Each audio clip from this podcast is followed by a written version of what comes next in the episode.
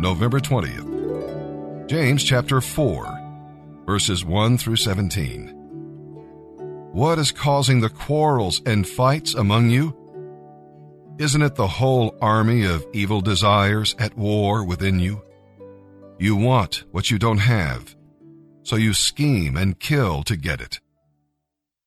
You are jealous for what others have, and you can't possess it. So you fight and quarrel to take it away from them. And yet the reason you don't have what you want is that you don't ask God for it. And even when you do ask, you don't get it because your whole motive is wrong.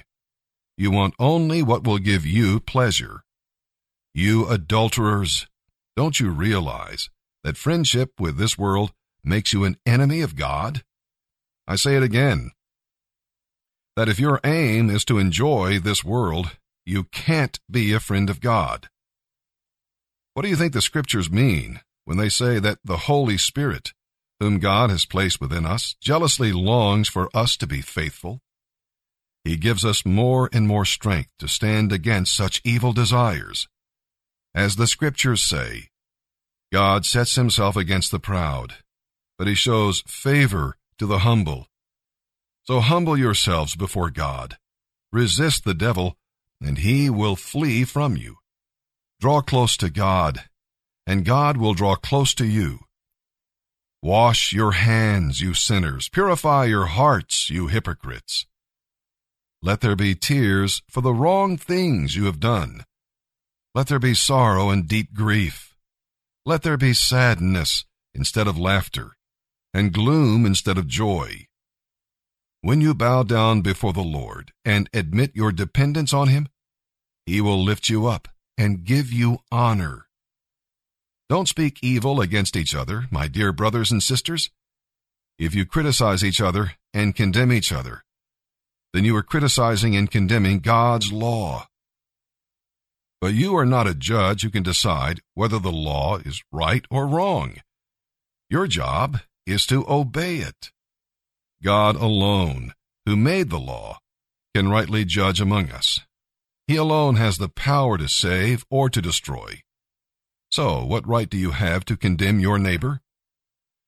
Look here, you people who say, today or tomorrow we are going to a certain town and will stay there a year, we will do business there and make a profit.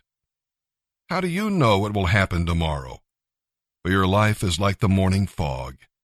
It's here a little while, then it's gone. What you ought to say is, if the Lord wants us to, we will live and do this or that.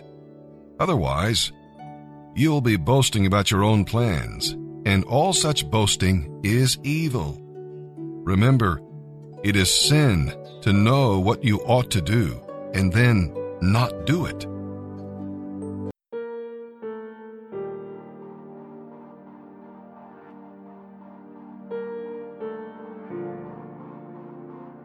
Uh, good morning, everybody. Uh, this Zach once again. I know you're tired of hearing me, um, but it's your lucky day because you gave me three days in a row. So, uh, today, which is Friday morning, TGIF, um, we are, I got two guys with me. Uh, I got Daly and I got Brian in phase three. Um, these two, uh, since I've known them, um, have been literally like peanut butter and jelly. Um, they have been best friends since first phase. Um, it's very obvious, it's very visual uh, that the love that they have for each other um, is God driven. Um, so I'm going to give them uh, to you guys now, and I hope you enjoy. Hey y'all, how you doing? This is Brian. Hi, this is Daly. Good morning. Uh, so Zach has talked this week about dynamic duos, and me and Daly made a list. We have Abbott and Costello, We got peas and carrots, Wyatt Earp and Doc Holliday, Batman and Robin, Lois and Clark, and of course David Bowie and David Crockett. All right, so um, me and Daly been through uh, the ministry together. Uh, we came in three days apart. Uh, started first phase together. Uh, getting ready to experience our first home visit together. Uh, Daly, maybe you could share a verse. Absolutely. one of the verses that brings the most that I can think of about friendship and brotherhood is Proverbs 17 17, which reads, A friend loves at all times, and a brother is born for adversity. And Daly give testimony that I caused plenty of adversity. Absolutely.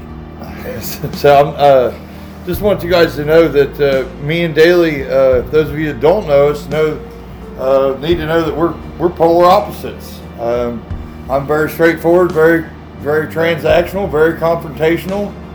And uh, I'm a thinker. I like to play chess. I like to plan out my moves before I make them to make every transition as smooth as humanly possible.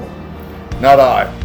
Uh, but uh, one thing I have learned that uh, in the last uh, how many ever months we've been here, uh, character plus character equals character. And the more time that I spend with Daly, the more change in my character that I've seen, and and I think uh, that Daly can say the same for himself. Absolutely. Brian is like a younger brother to me, though it is only a year or so that separates us. As men who have large families to begin with, to have somebody that I can really call my brother means a lot because you can really lean on your brothers here. And having spent all of our time together, we're less than a week apart. We were phase two leaders the entire time we were in phase two. So we've dealt with a lot of adversity together and had to come to uh, you know some tough decisions to make. But we did so together as a team with our different you know corresponding viewpoints. And speaking of tough times, uh, wasn't just a couple months ago.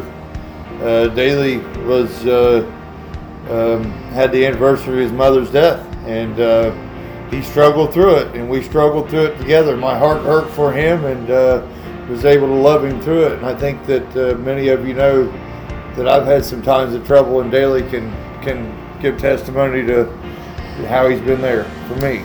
Yes, absolutely. Brian's going through a hard time right now, uh, dealing with his uh, ex-wife, the mother of his children, is uh, having a fight with cancer right now. So it really helps to have somebody who can share their feelings in the adverse times, so you can really lean on each other, understand each other's feelings, and be empathetic toward each other, so you can make it through these hard times together. It's really no joke.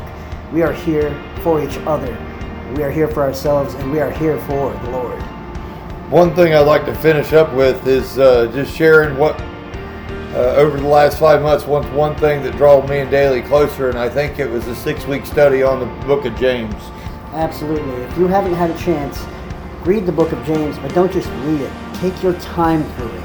One of the most important lessons you'll get from James is that it teaches you to take your time and listen. Be very quick to listen, but be very slow to speak. Let your words be wise, but let your intake of others' words be as quick as you can so you can retain the knowledge you pick up. Just uh, want to say thanks, guys. We love you. Uh, we're thankful for the refuge. Thank for everyone here. We'd like to thank you, Zach, for allowing us this time to uh, get to share uh, how much we love one another and how much we love you guys. Absolutely, and we'd like to say happy Thanksgiving to all of our brothers in phase one, two, three, and four, and all of you ladies out there in the women's refuge. God bless you all. Gobble gobble. And there you have it, everybody. Um, I thank everybody for listening. I thank everybody that's been a part of this radio this week. Um, God really had his hand on this radio this week. Um, and it's really touched my heart and it's touched a lot of other people's heart as well. Um, so, for everybody, just keep in mind uh, as you're coming up on these holidays, uh, we're going to have tough times. Adversity is going to strike. Satan is going to come after us we have to remember to lean on each other. We have to remember to talk with each other. We have to remember to be there for each other. No matter what, love, love, love.